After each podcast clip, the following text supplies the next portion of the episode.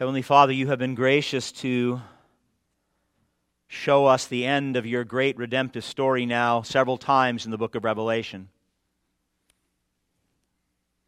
What we will hear today is not new. And so I ask that you would not let it become commonplace to us. Rather, Father, I pray that you would use this teaching from Revelation 15 in the picture that we have of those who have been redeemed that are singing beside the glassy sea of fire, and those who will be consumed when you come as the great judge. Show us that final day, Lord. Show us our final day. Give us a glimpse, maybe more than a glimpse, so that it will impact how we live today, tomorrow, and every day until we see Christ face to face. I pray that there's a great seriousness and a great joy commingled as we receive the word today. Joy and thanksgiving in knowing that in Christ we truly are secure. And at the same time, Father, having a right warning for those who are in Christ to persevere to the end, lest we face your great plague. I ask, Father, that anyone here right now that knows Christ, that is not walking in your ways and therefore cannot have assurance of their faith, would repent and turn immediately, that they might know they know Christ. For those who are walking in the faith faithfully, Father, encourage them to press on. And for those who do not know you, even if they claim your Son's name, for those who do not know you today, I pray you would use this great passage to save them, that their end will be one of singing and joy and thanksgiving and not one of an eternal plague. I pray, Lord, you would give us great seriousness as we hear this. You were serious when you gave it to John. It certainly made him sober. Make us sober as well, that we might worship you and glorify you as you've called. We ask these things in Christ's name. Amen.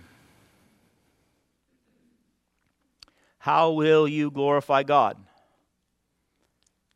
It's a question, it's also the title of the sermon. How will you glorify God? The assumption being you will glorify God. The question is, how will you glorify God? To give glory is to ascribe worth or value or honor to someone or something. It is to feel or to think or to act in a way that reflects the greatness of someone or something. This past year, when the Kansas City Chiefs won the Super Bowl, their fans glorified their team. Most of us had a chance to see that either during the game or afterwards. They, they celebrated their team, they cheered for their team, they bought Chief paraphernalia so that everyone could know that they were Chief fans, even if they weren't until they won the Super Bowl. They would tell everyone about how great their team, their team, is. You see, all those made in the image of God, and that would be you, we are hardwired to glorify and worship. God made us in his image to worship him. But as a result of the fall in Genesis chapter 3, that hard wiring of worship is still there, but we don't want to worship God in our sin. We want to worship someone or something else like the Kansas City Chiefs. Now, as pathetic as that seems, many in fact do. Idol worship is commonplace in a sinful world. What we'll see from our passage today, if we have ears to, de- to hear, is that on that last day, God will restore all worship to him. All creation will worship God on that last day. But not all man will worship God in the same way. Not all man will give God glory for the same reasons. For the past several weeks, John has been, he's been given these snapshots of life at the end of God's redemptive plan pieces of information that have filled in human history to help us explain life on earth, details. When we get to Revelation 15, he's introducing the last cycle of judgment, the judgment of the bowls. And it is the end of the end. as we draw near to the consummation of the book itself. Now, we've already seen God's judgment cycles. We've seen two already. We saw the judgment cycles of the seals at the beginning of the book, we saw the judgment cycles of the trumpets in the middle, and now we're going to close off the judgment cycles with the judgment of the bowls and the seven plagues. This is known as recursive parallelism. And that's a fancy way of saying that John keeps getting all these visions that are telling this, listen, telling the same story and the same ending, but from a different angle. He wants it to sink in. He wants us to go, okay, this is how it ends, and hopefully stir in you a right response. If you don't know Christ, it should be abject horror. If you do know Christ, it should be thanksgiving and joy. But there should be a response if we have ears to hear. Revelation chapter 15 will use Exodus and the Exodus account where God led his people out of Egypt in slavery and into the promised land. John draws upon that to shed light on the final Exodus and the final plagues. The final Exodus for God's people and the final plagues for God's enemy. So, this morning, as we begin the cycle of the seven bowls, it is my prayer that God would reveal his glory to us. If he does, if he's pleased to do that, you'll respond in the right way. Specifically, I, I ask that God will display his glory so that we will know if we will glorify God as his saved people or if we will glorify God as those being judged, as those made in the image of God. The question we will ask ourselves today, and I pray, I really do, I pray that you will be introspective. I pray that you will not make an assumption because you claim Christ that you're in Christ. And I don't say that, my beloved, with anything but great humility, because we are to contemplate and test ourselves to know whether or not Christ really is Lord. Gathering on Sunday is not the answer, and it certainly is not sufficient to answer that question. How will you glorify God in the end? Will you glorify him by being judged? Or will you glorify him by being saved? I pray the latter for each of us. Amen. I want to show you two things from the passage. Number one, the final Exodus that we want to be part of, and number two, the final plague, which we want nothing to do with. The final Exodus that we want to be a part of, and the final plague, which we want nothing to do with. The theme of the sermon is this God will be glorified by saving and by judging how will you bring him glory? God will be glorified by saving some and judging others. How will you be how will you glorify God in the end? Point number 1, I pray you're with me verse 1. The final exodus. The last saving movement. Verse 1. John is writing, and John said, Then I saw another sign in heaven, great and amazing. Seven angels with seven plagues, which are the last for with them the wrath of God is finished. So, seven angels and seven plagues, and immediately, if you know your Bible, your, your thoughts should be going to the Old Testament. You should be going to the ten plagues that God executed upon Egypt for not, because Pharaoh would not let his people go. And verse 1 here, this is an introduction to the seven bowls. We're going to see them next week when we get to Revelation 16, but this is an introduction to the seven bowls and the seven angels who will pour, pour these bowls of wrath out upon rebellious man. And it's the last cycle of judgments. It says clearly in verse 1 that the wrath of God is finished. In other words, justice will have been served, evil will be conquered, all sin, all death, Satan, his demons, evil nations, and unrepentant people will all be cast into the lake of fire, glorifying God as the just judge that he is. In other words, the bowl plagues are the end of the end. No more cycles after the bowls. This is the consummation of God's redemptive story. So we're getting near to that place where we say, okay, I understand. I understand how it's going to end clearly. But before describing the seven plagues in detail, John is so wonderful this way. He wants to encourage God's people. He wants to encourage those seven churches that we read about in Asia Minor, and he wants to encourage you today. He wants to remind you that even though the plagues will come and the bowls will be catastrophic, worse than the trumpets and worse than the seals, even though those plagues will come, if you are in Christ, you cannot be harmed. He reminds his people, God's people, that they will be standing, singing, worshiping the Lamb. Look at verse 2. John said, And I saw what appeared to be a sea of glass mingled with fire, and also those who had conquered the beast and its image and the number of its name, standing beside the sea of glass with harps of God in their hands. Now, if you were here with us from the beginning, then you think, oh, wait a minute, the sea of glass, that's Revelation chapter 4. I remember that being before the throne of God. And yet we see it here. Now, the sea of glass, it's mingled with fire.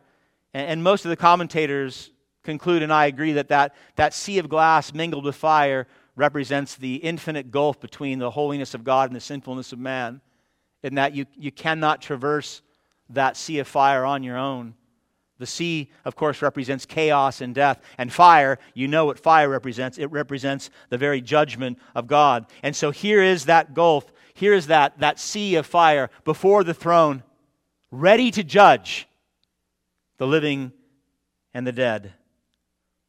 But John also sees those who had conquered the beast. We looked at that the beast and the number of the beast, those who had overcome because of their faith in Christ. This is that symbolic 144,000 that are before the throne, before the Lamb, singing praises to God. In other words, somehow they made it across the sea of fire. Somehow they did not drown. Somehow they did not burn. They're standing beside it. Some translations actually say they're standing on top of it, unscathed. They're standing there before judgment, before death, fully alive, before the throne, worshiping God through song. In fact, we're told in the latter part of verse 2 that they have harps of God in their hands. harps of God in their hands. I don't know about you, but uh, uh, we, I love the harp. We had a chance to hear the harp played at a conference a couple years back, and I thought, oh, I would love to know how to play that. Well, one day you, you may. You may have a harp. Um, because we believe this to be more symbolic than literal, um, the harps represent in the Old Testament joy and thanksgiving in the heart of God's people. And that's even better than knowing how to play the harp, right? That you have an overwhelming joy, an overwhelming gladness in your heart because you stand there. Those who were standing there were standing beside the sea of judgment, the sea of fire, and yet they were unscathed. They were standing before God singing praises to the Lord, praising Him for saving them, praising Him for not judging them. Look at verse 3. And they sing the song of Moses, the servant of God, and the song of the Lamb. Listen to what they were saying. Great and amazing are your deeds, O Lord God the Almighty. Just and true are your ways, O King of the nations. So John is witnessing this gathering, and we know it to be all the redeemed from Genesis chapter 3 until Christ comes again. He's witnessing them before the throne, spilling over in song. Their hearts are so filled with joy and so filled with thanksgiving, they cannot but sing an old and a new song the song of Moses and the song of the Lamb. You think, well, which one was it? And how are they both? Did they, did they you know, create a mix together and they took the song of Moses and the song of the Lamb and they brought it together? We know that after God delivered the Israelites from the slavery and oppression of Pharaoh, when he brought them out of the land and through the Red Sea, we know that Moses, he wrote a song of worship to praise God for his great deliverance, being brought out of um, the horrors of living under Pharaoh and through the Red Sea, and then on to that road to the promised land. Look at verse 3, the latter part of verse 3 again. Great and amazing are your deeds, O Lord, God the Almighty. Just and true are your ways, O King of the nations. And they are declaring, Moses and the people declared that it was God alone who saved them from the hand of Pharaoh. It was God who destroyed the Egyptian army in the Red Sea right before their eyes. And so they said, Truly, there is none like you, O Lord God. And here we see that the song of Moses is pointing to the song of the Lamb, the deliverance of God's people in the desert and destruction of Pharaoh's army in the Red Sea was a foretaste of the ultimate victory that the Lamb of God would exercise on behalf of God's people. It was through Moses that God led his people out of slavery and death in Egypt and ultimately into the promised land. And it will be through Jesus Christ, the Lamb of God, who what? Who takes away the sins of the world, that God will lead his people out of sin and death, out of Babylon and the beast, taking your mark off of the beast and putting the mark of Christ on you and doing what? What is your end? It is eternal life. It is the presence of God. It is standing beside the sea of fire, but not being burned. It is standing beside judgment, but singing praises to God because you have been saved. This is the picture that John is seeing, and these are the songs that are being lifted up. Great and amazing deeds, indeed, by Jesus Christ our Savior upon the cross. Through the cross, we know that God brings eternal life to all those who repent and believe, and it's through the cross that God condemns all those who refuse to be saved. Great and amazing deeds indeed. This final deliverance of God's people and the final judgment of God's enemies is so extraordinary in power and glory. Look at verse 4. Verse 4 is a transformative verse. Look at verse 4. Who will not fear, O Lord, and glorify your name? For you alone are holy. All nations will come and worship you, for your righteous acts have been revealed. And so in the song, they're singing, Who is not going to recognize you as God Almighty? His righteous acts of salvation and his righteous acts of judgment are so good and so true and so pure that in the psalm they're saying what? All people will come and give glory to God Almighty. All people, saved and unsaved, on that last day, every tribe, every tongue, and every nation literally will bow down and give glory to God for his final act of salvation and his final act of judgment. For then he will reveal himself to all creation truly as God Almighty, the King of the nations, the Holy One. utterly holy. That means, my beloved, that all creation, saved and unsaved, all creatures will see him as perfect and infinite in character and nature, perfectly and infinitely good. Perfectly and infinitely loving, perfectly and infinitely just, perfectly and infinitely powerful, perfectly and infinitely and eternally beautiful, the one to be glorified. And he will, worthy of all glory and honor and praise forever and ever, because he is the Holy One. He is God Almighty. One day, my beloved, all will see and recognize God as the Creator and Lord that He is, deserving of worship. Even those who curse His name in the lake of fire will glorify Him as the eternal judge. Paul said in Philippians chapter 2 this, speaking of the eternal glory that will be given to Christ. At the name of Jesus, every knee should bow in heaven and on earth and under the earth, and every tongue confess that Jesus Christ is Lord to the glory of God the Father. Amen?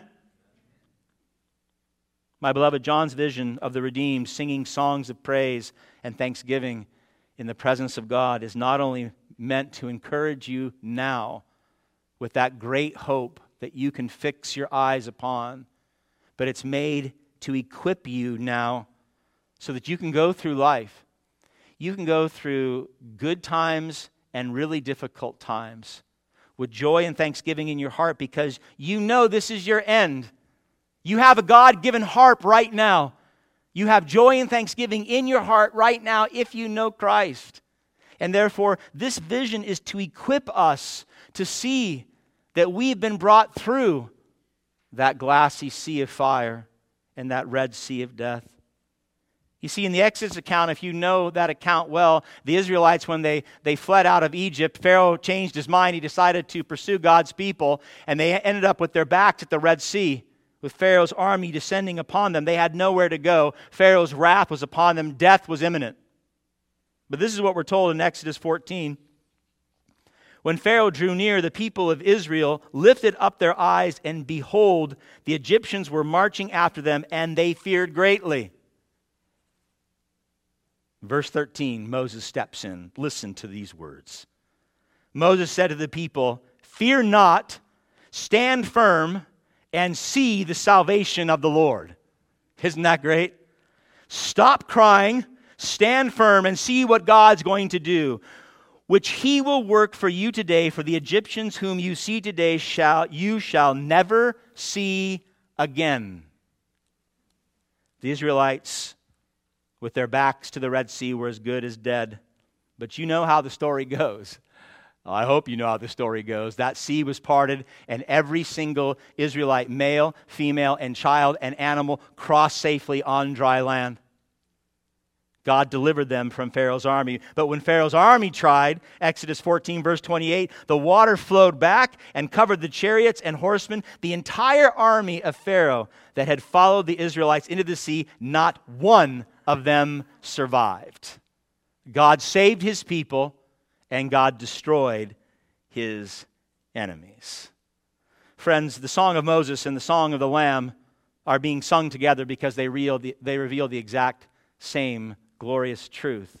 God bringing himself glory by saving his people and destroying his enemies. That's why in Christ their song is our song.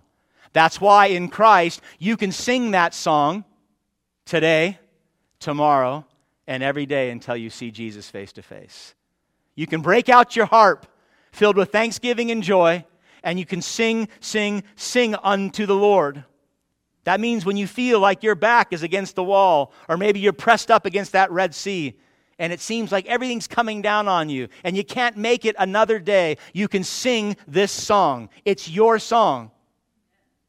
It means when the temptations of the evil one, which we know are real, are overwhelming you, and when the weight of the world is crushing you, or your flesh is bringing you suffering through your own sin, you can hear Moses say to you, Fear not, stand firm, and see the salvation of the Lord.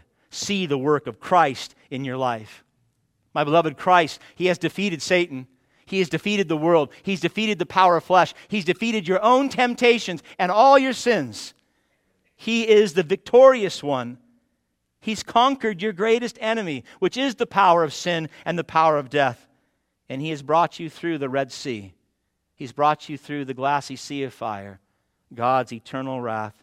And He has delivered you, my beloved, so that you can walk free right now, so that you can live as the free creature in Christ that you were made to be. Filled with joy, filled with thanksgiving, singing this song of praise and honor every day, every single day. You've been delivered, and you're on the other side because Christ bore your punishment for you. In our passage, the redeemed of God, they're singing praises right beside the glassy sea of death and punishment. They're praising God for who He is, the Lord God Almighty, King of the nations, the Holy One. And they're praising God for what He has done, the great and amazing deeds of what? Salvation and judgment.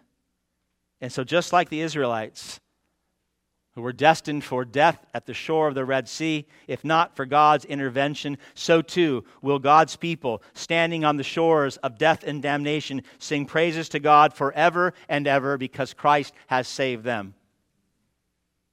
In other words, my beloved, the death that we deserved for our sins, the eternal fires of punishment that each of us deserve for our rebellion against God, will not touch us because of the great and amazing deeds of Christ, because he has paid our punishment in full. Instead, we have been forgiven and pardoned, and so we will sing and we will sing. I've often joked that if you come to church on Sunday and you don't like to sing, you're going to have real troubles in heaven because we're going to be singing for all eternity the praises and glory of God. We'll sing unto the Lord because we've been spared the unimaginable, truly unimaginable horrors of death and punishment, of the wrath of God. We've been spared, not because we're worthy, but because God is gracious to save. Not one of us was worthy to be saved, but if you are in Christ, He called you and He redeemed you because He is a gracious and loving God. So your heart can be filled with joy regardless of your circumstances. And you can sing today, yes, today, because some of you are hurting, and I know that. You can sing today and every day, not only about the greatness of who God is, but the great work that God has done on your behalf every single day. Now, I say that, and some of you might scoff, and you think you don't know how difficult my life is. And, and, and I might not with some of you, but Christ does, and so does God. And the great thing about the gospel of Jesus Christ and your security in Christ is that regardless of if your day is good or bad, it doesn't take away your place in that choir of the 144,000. It doesn't change that. You know that. If you know Christ, you know that. You know that that end is secure. And if you can bring that end back into your life on those really hard days and weeks and months, then you can sing because the harp will come out and thanksgiving and joy. It'll be the result for you, my beloved. We want to sing unto the Lord. If I could, um, if, I, if I had a time machine, I'd, I'd put us all in it today and I'd transport us to that last day. And we would all together get a chance to stand by that sea of, that glassy sea of fire and, and sing to God. If you could see yourself standing there, worshiping God, knowing what you deserve, looking at your just desert and that not being yours, and instead seeing the Lamb of God and singing to Him, if I could transport you there and you could truly see, you could truly get that glimpse of what you truly deserved but what you received by grace instead. I believe that if we came back here today, we'd be very, very different people. I believe that we would think differently and we would relate differently. I believe that the purpose and goals of your lives would likely change dramatically. I believe you would see your friends differently too, those who do not know Christ. I imagine your tongue would be loosened and you would preach faithfully the gospel of Jesus Christ. I believe seeing God's divine justice but personally experiencing His divine grace would leave an indelible mark upon you. We want that mark today. We want this passage to do that for us today. That's John's intent. He wants to shake us up, to get us out of that slumber, to get us out of that silly routine, thinking we have all the time in the world when we know that the day is fast approaching.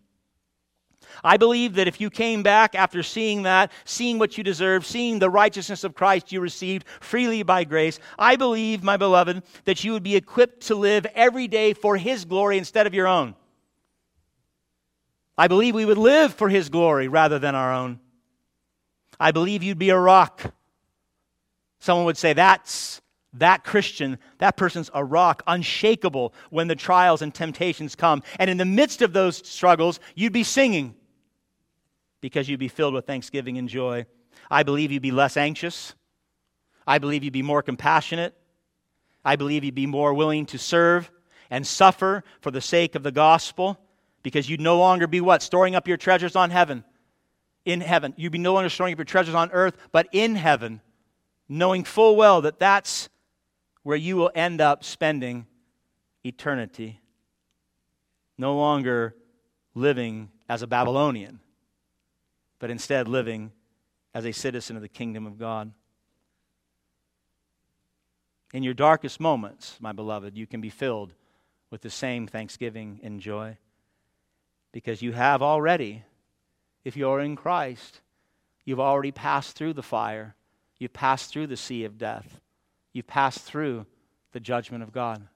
Jesus made that very clear early in his ministry. John chapter 5, verse 24. Jesus said this Listen, truly, truly, I say to you, whoever hears my word and believes him who sent me, that's the Father, he has eternal life. He does not come into judgment, but has past tense, he has passed from death to life already. If you're in Christ, you've made it through. Oh, that's a relief uh, that the glassy sea of fire is a bad thing. There was a movie years ago called Family Man starring Nicolas Cage. I don't know if you saw it. One of my all time favorite movies. It's, uh, um, can't even talk about it. I love that movie so much. It's a single man, New York businessman, entrepreneur, very, very rich. And he loves his alone life with tons of money. And um, through circumstances, he gets what's called a glimpse. In other words, the, the movie picks up one morning, he wakes up and he's in someone else's bed. He's not in his New York penthouse. And he finds himself living, he's, he's a tire salesman living in a New York suburb, married to his high school, to his college sweetheart. And he has two kids and a dog. Um, and he's miserable and he tries desperately early in the movie to get back to his old life, back to that life where glory was all about him, all about his money, all about his power. But as he spends time in this other life, he begins to love it. He loves his wife, he loves his children, he loves his dog. And it's all because the glory had shifted from himself to others. He had been transformed in this glimpse. Well, the movie was a glimpse. And the, the, the, man in charge of it tells me it was just a glimpse. And so he wakes up one day and the glimpse is over and he's back in his penthouse. And, and time had stood still. But he was now forever changed. He had seen the blessing of, of giving glory to others rather than bringing glory to himself. He saw the futility of life in Babylon, of, of living for himself, and how blessed he was to live for others. My beloved, God is giving us a glimpse in this passage of our future place before His throne so we can wake up now, so we can live changed in Christ now. Not as citizens of Babylon, marked by the beast, seeking to make a name for ourselves engaging in all the self glorifying trappings of this world, and you know what they are, but as citizens of an eternal kingdom, saved from the judgment we deserve, and seeking instead the glory and honor of the Savior and King who redeemed us. Truly living for God. In all that we do, all our relationships, all our work, all our play, for Christ alone.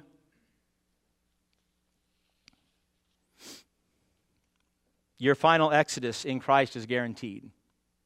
And if that is true, my beloved, then you are equipped and empowered in the Spirit to live differently now. The question is are you? Does that glimpse have any power on your life today? So, the first part of this vision is a vision of the final exodus. And it's given to encourage us and to equip us to live lives that bring God glory now in all that we do.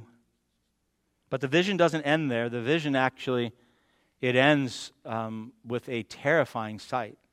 It doesn't really read as much, but we'll see how terrifying it is in the next chapter. We get the vision of the final Exodus, and we also get a vision here, John does, of the final plagues, God's final judgment upon sinful man. Point number two the final plagues. Look at verse 5 with me. Verse 5 John writes, After this, so after the vision of God's people filled with joy, worshiping the Lord beside the glassy sea of fire, John says, After this, I looked, and the sanctuary of the tent of witness in heaven was opened. Now, in the Old Testament, the, uh, before the building of the temple, there was the tabernacle, and that was the tent where God would descend and commune with his people. And then, of course, after Solomon built the temple, it was the place in Jerusalem the building where God would descend and commune with his people. And both the tabernacle and the, and the temple, they had lots of security measures. They had courts and they had curtains and they had means by which God and man were rightly separated. For two reasons. One, to protect the sinfulness of man from coming into the holy places of God and number two, to keep the holiness of God from breaking out and destroying sinful man. So that the, the security measures were in place both for God's holiness and for man's liveliness, so we could make, be, stay alive. But here, John tells us something extraordinary, and the, the Jew then would have gotten it. It's an extraordinary statement. He said, The tent or the tabernacle of witness in heaven was opened. No more barriers. The holiness of God now is exposed to mankind Now, if you remember, we saw this with the blowing of the seventh trumpet back in Revelation chapter 11. Remember? It talked about the, the tent being opened, and that was indicative of what? Of God's judgment coming. That God's judgment was imminent to come upon the wicked. And so it came. Look at verse 6. And out of the sanctuary came the seven angels with the seven plagues, clothed in pure, bright linen with golden sashes around their chests. So the seven angels of death who have the seven plagues ready to exercise God's final judgment upon sinful man and sinful angels and sinful nations, they are coming out. Now, if this were a, a Hollywood or made into a Hollywood movie, a Hollywood director would, would probably characterize these angels of death very, very differently, would they not? And they'd be, probably be dressed in dark. They'd be ominous creatures, probably ghost like creatures with uh, faces veiled. But John tells us the exact opposite. They're powerful and just servants of God and described as that. They were, they're wearing pure white linen, so white that your eyes couldn't even look upon it. And of course, that was symbolic of their purity and their purity as messengers of judgment. In other words, the judgment is good, the judgment is just. And they have a golden sash around their chest and that's symbolic of their being appointed and sent by God. If you remember back in Revelation chapter 1, that's how John described Jesus, remember? He had the golden sash across his chest as the messenger from God the Father. In other words, these final judgments that are coming, and I want you to remember this when we get to the chapter 16 next week, they are, they are grievous and they are hard to hear, but we must remember they are just. They are good. They're being exercised by a holy God upon sinful man for sinful man's unwillingness to repent, believe, and be saved. Look at verse 7. And one of the four living creatures gave to the seven angels seven golden bowls full of the wrath of God who lives forever and ever. So remember the four living creatures that we were introduced to back in Revelation chapter 4, the, the magnificent angels the four magnificent angels that were around the throne of God, worshiping God. One of those angels gives each of these seven angels of death seven bowls, seven golden bowls. And in those bowls, the wrath of God would be placed, and out of those bowls, the wrath of God would be poured out on sinful man. Now, if you remember from Revelation chapter 14, verse 10, John said that God's wrath would be poured out through a cup, right? Remember, the unrighteous would be required to drink the cup the wine of God's wrath poured full strength in the cup of his anger. And we know, if you remember what John said, they would drink the cup of eternal torment filled with fire and sulfur. And we looked at that. Here, the image has just changed a little bit. It's not the cup, it's a bowl. And the reason it's a bowl is that bowl is going to be turned upside down so that every single drop of God's wrath will be poured out on all evil and sin upon the earth. In other words, this is the final judgment. The wrath of God will be emptied out upon sinful man. No more judgments, because once God is finished, there will be no more evil to be judged. All evil, all sin, all death will be thrown into the lake of fire. It will be the end of God's redemptive story. Great for believers, horrific for those who do not know Christ. Look at verse 8. And the sanctuary was filled with smoke from the glory of God and from his power. And no one could enter the sanctuary until the seventh plagues, until the seven plagues of the seven angels were finished. So God has come and he's dwelt in this heavenly temple. His majesty, his power, his glory is so powerful. No one can go in because if they do what? They will die. God has come to judge and no man can stand against him. When the Israelites finished the construction of the tabernacle, that, that place in the desert where God would meet with his people, if you remember what happened, Exodus chapter 40, the cloud, it said, we're told, covered the tent of meeting. It covered the tabernacle. And the glory of the Lord filled the tabernacle. And Moses Even Moses was not able to enter the tent of meeting because the cloud settled on it and the glory of the Lord filled the tab- tabernacle. Moses knew if I go in, I die. When Solomon finished building the temple in Jerusalem, where God would commune with his people again, we're told something almost identical. 1 Kings chapter 8. This is centuries later. When the priest came out of the holy place, a cloud filled the house of the Lord so the priest could not stand to minister because of the cloud, for the glory of the Lord filled the house of the Lord. Moses, the priest, both unable to remain in the tabernacle or the temple because the majesty and the greatness and the power of the glory of God had come. And it's impossible, my beloved, for a man apart from Christ to enter into the presence of a holy God and live. Not even Moses could do that. Now, here we're told that no one in heaven can enter the sanctuary. Look at the latter part of verse 8 again. Until the seven plagues of the seven angels were finished, until the last plague of the final judgment on that last day is complete, no one gets to see God. The heavenly tent of meeting had been opened. God, in all his fury, had manifest himself as judge of the earth, he had descended and he was ready to judge. It's very similar to when he came down at Mount Sinai, was it not? And he said, Do not touch the mountain. Anyone or anything that touches the mountain will die. God's holiness, his justice had come.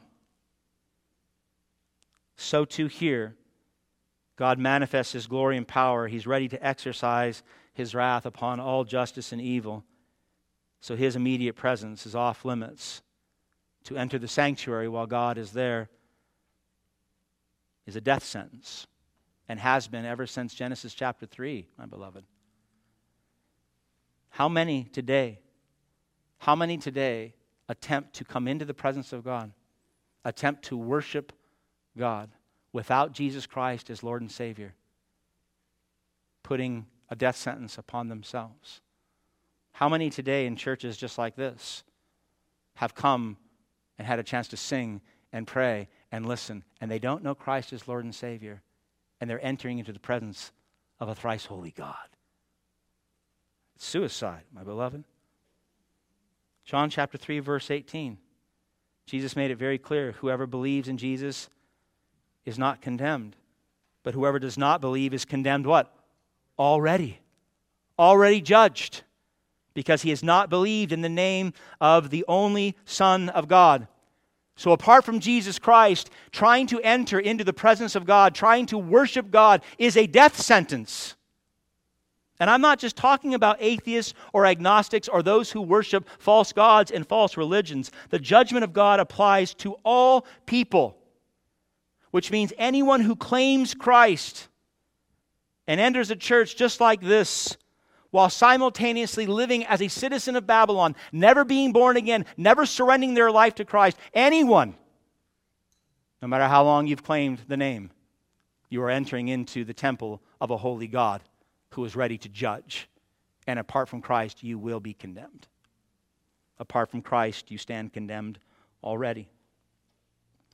If we profess Christ, but we do not joyfully learn and submit to the Word of God, if we say we are Christians and yet we do not pursue Christ in the Spirit to live Christian lives, to live holy lives, you're entering into the presence of a holy God without a Savior. If you are, even today, if you stopped and you just reflected upon your Christian walk and you said, you know, I claim Christ, I've, I've claimed Christ for a long time, but if truth be told, my career is more important than my family. I spend more time pursuing and engaging entertainment than I do prayer. I think about His Word, but I don't read it. And when I do read it, I don't submit to it. I knowingly do not submit to it. If you say to yourself, I, if I were truly to reflect upon my life in Christ, I love myself more than I love others.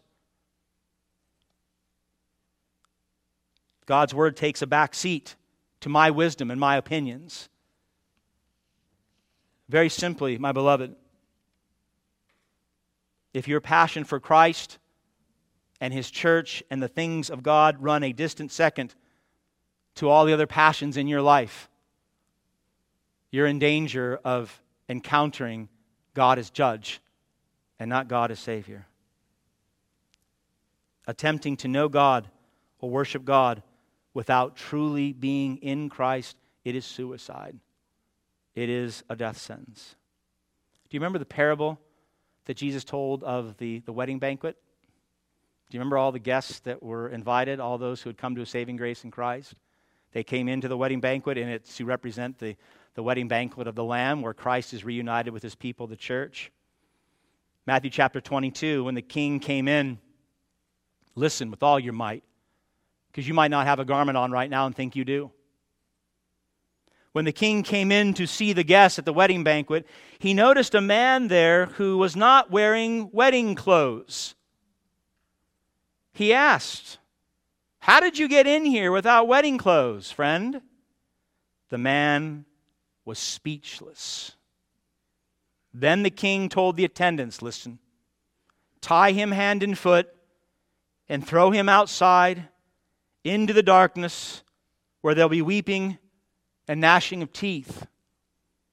This man had entered the temple of the holy God without the covering of the blood of Jesus Christ. He thought he was in, and he was never in. And when the king saw him, he was bound and tossed into the lake of fire. Thankfully, my beloved, this is not how God's story ends for everybody. God does not remain unapproachable. People from every tribe, tongue, and nation will come into the sanctuary of the living God. They will worship God. They will love God. They'll be loved by God. They will be called in to dwell with God forever and ever and sing the song of Moses and sing the song of the Lamb. In other words, once the bowls are poured out and those final plagues are exercised, God's final wrath and final judgment, Satan, sin, death, and all those who remain in rebellion are banished once and for all into the lake of fire. Whoever remains, whoever's left, who does not perish in those plagues will be granted access into the presence of God, not to be killed, but to commune. The question as I close is this, and I hope you ask yourself with all sincerity How do you make it in, and am I in? How do you make it in to the temple of the living God who's descended in all glory and power? And are you in now? The seven plagues, as we will see next week, they parallel very well the ten plagues that God unleashed on Pharaoh and Egypt when Pharaoh decided to not let God's people go. If you remember during the plagues, during plagues 1 through 9, God doesn't do anything to protect his people. Remember that? God exercises judgment and he protects his people without having his people do anything. But not plague number 10. Plague number 10, which you know to be the plague of death, it comes and he calls his people to listen and to obey, or what? They would die. The 10th plague was the final plague of God's judgment upon Egypt, similar to these final plagues that we are seeing here in Revelation 15. It was the plague of death. Listen, Exodus chapter 12. This is what God said to his people.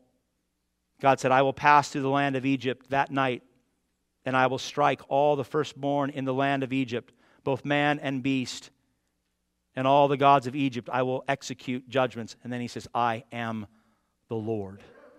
So the firstborn in Egypt of man and beast, Egyptian, Israeli, foreigner, it did not matter.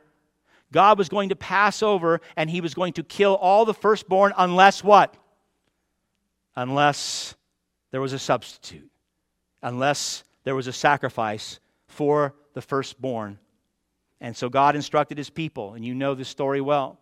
God instructed his people, every single household, to sacrifice a one year old unblemished lamb, and then to take the blood of that lamb and put it on the doorpost, to put it on the doorframe. And then God said this For those households who are faithful to my word, who have the sign of blood covering their house, God said, The blood shall be a sign for you, and the house is where you are. And when I see the blood, I will pass over you, and no plague, which was the plague of death, will befall you to destroy you when I strike the land of Egypt. And you say, well, what does that have to do with Revelation 15? My beloved, on that last day of human history, when God passes over all mankind, the living and the dead, and he brings his final judgment, the ultimate plague of death, eternal death upon sinful man, the only way, the only way you will not be destroyed by that plague of death is this if you have the blood of the Lamb on you. Not on your doorpost, but on you. If you have Jesus' name written on your forehead, the only way that you can be saved is by faith in Jesus Christ. That you have, listen, that you've truly surrendered your life. We say that a lot. We're saved by grace through faith in Christ alone. We say it a lot. I mean, truly surrender. Not you anymore. You've died. You now live for Christ. That's what? That means you recognizing that you're, you're sinful through and through. You have no hope apart from the gospel of Jesus Christ. You recognizing that, you hating that, and you turning from that, and you turning to the cross and saying, Lord, save me. Forgive me of my sins. Grant me full pardon of every sin, past, present, and future, and grant me access into your eternal kingdom. Bring me in through the blood of Jesus.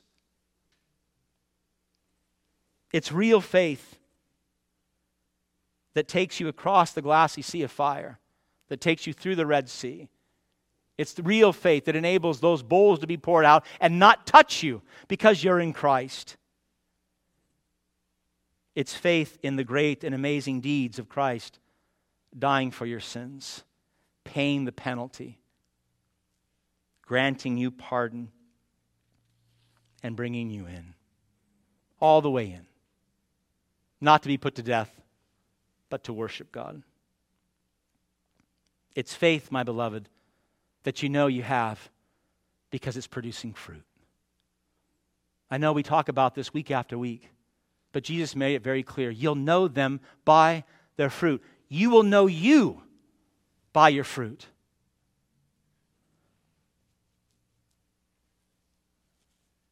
The guest at the wedding feast without the garment had never been born again. He likely had claimed Christ. He likely was baptized. He likely went to church. He might have been a ministry leader. He might have been a pastor. But he didn't know Christ. He didn't know Christ in a saving way. He was still living as a citizen of Babylon. And you probably heard me at the beginning of the sermon, and it's been on my heart and mind all week. I do believe that the church in the West is greatly deceived in this area. Greatly deceived.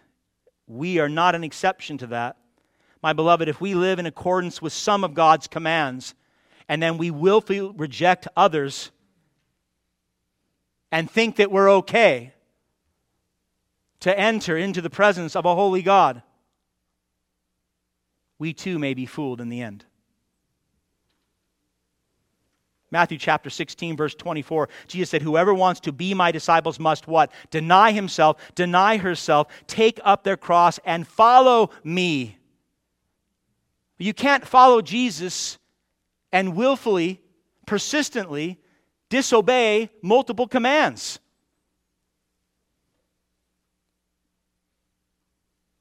But for those who do follow Christ, The coming of that last plague means that God's judgment is finished. And when His majesty comes to manifest itself here on earth, we will be able to enter into His presence. All sin will have been put away. God's people will be able to stand in the presence of the Father, the Son, and the Holy Spirit, not fearing death, but what? But singing and worshiping and praising Jesus, the one whose blood has washed us clean. It's washed us white as snow. All right, I'll close. In the end, God will be glorified by saving and judging. The question again for you is how will you bring him glory? Will you bring God glory in the end on that last day by being someone who is judged eternally and cast into the lake of fire? Or will you bring him glory by being one who has been redeemed by the blood of Christ? Truly saved, truly redeemed, truly washed by his blood. You say, I don't, I don't know the answer to that. I want you to know the answer to that before you walk out of this place today. I do. If you don't know the answer to that, then the answer is simple repent and believe and follow Jesus. It's not complicated. If you said, Well, I've already made that profession, I've already been baptized, it doesn't matter. Today is the day of salvation for every single soul. Those who persevere to the end shall be saved. If you're not sure, then don't leave here today without repenting and believing. And wait as long as you need to wait to know that you truly know Christ. You'll be filled with joy and you'll be filled with thanksgiving. And you'll find yourself singing with the harp of God in your hand because you know that Christ is yours. You'll know. And you will bear fruit, my beloved. You will bear fruit.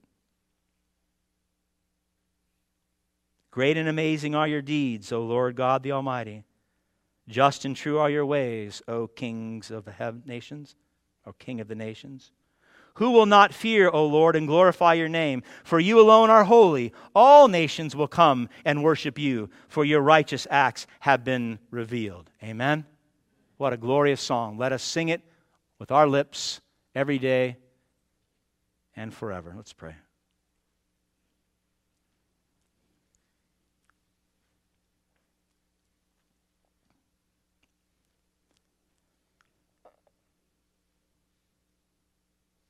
Father, use this passage in the sermon preached to do the very simple yet glorious work of bringing all who are here in this sanctuary